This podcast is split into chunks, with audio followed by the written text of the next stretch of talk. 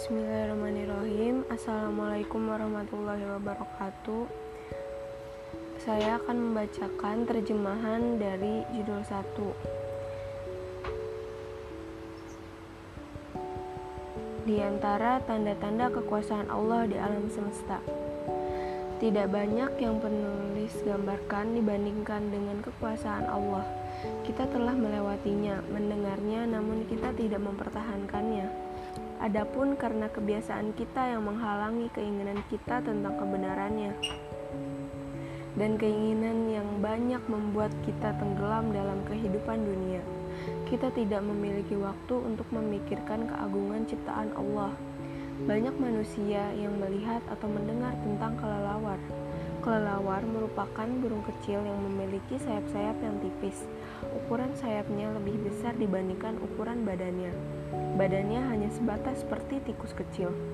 Sesungguhnya hewan ini lemah sekali dalam penglihatannya.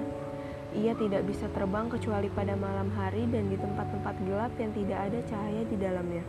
Maka bagaimana makhluk ini terhindar tabrakan dengan apa yang ada di sekitarnya?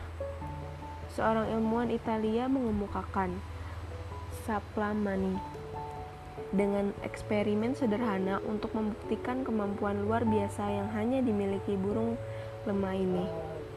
Maka diikat bel-bel kecil dalam jumlah besar dengan benang-benang yang kuat, kemudian dihubungkannya di atap ruangan, di mana digantungkan umpan di sekelilingnya dan cahaya dihindarkan dari ruangan ini. Kemudian dilepaskan kelelawar di dalamnya untuk melihat apakah ia menabrak benang-benang ini dan bel yang tersambung itu bergerak, dan kelelawar terbang dengan cepat dan tangkas, dan tidak bergerak setiap benangnya.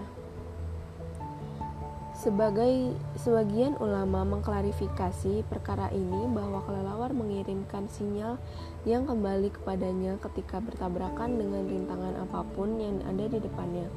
Maka ia menjauhi tempat rintangan ini sejauh mungkin dan gerakan ini bergerak ke segala arah dengan kecepatan tidak lebih dari sepersekian detik. Dan mengingat informasi yang diterima olehnya, kelelawar membatasi jalur penerbangannya.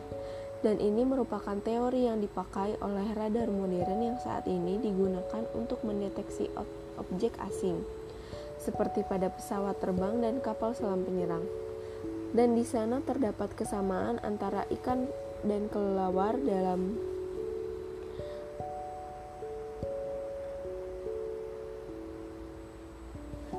dalam menentukan arah gerak mereka dan menghindari tabrakan dengan rintangannya.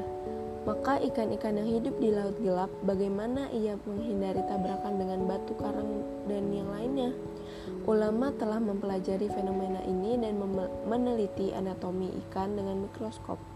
Maka diketemukan bahwa ikan ini dilengkapi dengan dua garis longitudinal sel halus di kedua sisi tubuhnya maka jika ia mendekati penghalang apa pun, ia merasakan tekanan air yang berbeda meskipun perbedaan ini sedikit, dan ia mengubah jalannya. Sesungguhnya alam semesta di sekitar kita dengan tanda-tanda kekuasaan Allah, dan kekuasaan Allah tidak terbatas. Dan sesungguhnya memikirkan kehebatan ciptaan Allah bersama alam semestanya merupakan ibadah ibadah yang agung yang memberi petunjuk pada jiwa dan menenangkan saraf serta menjadikan hati takut dan cinta kepada pecinta alam yang yang alam semesta yang agung.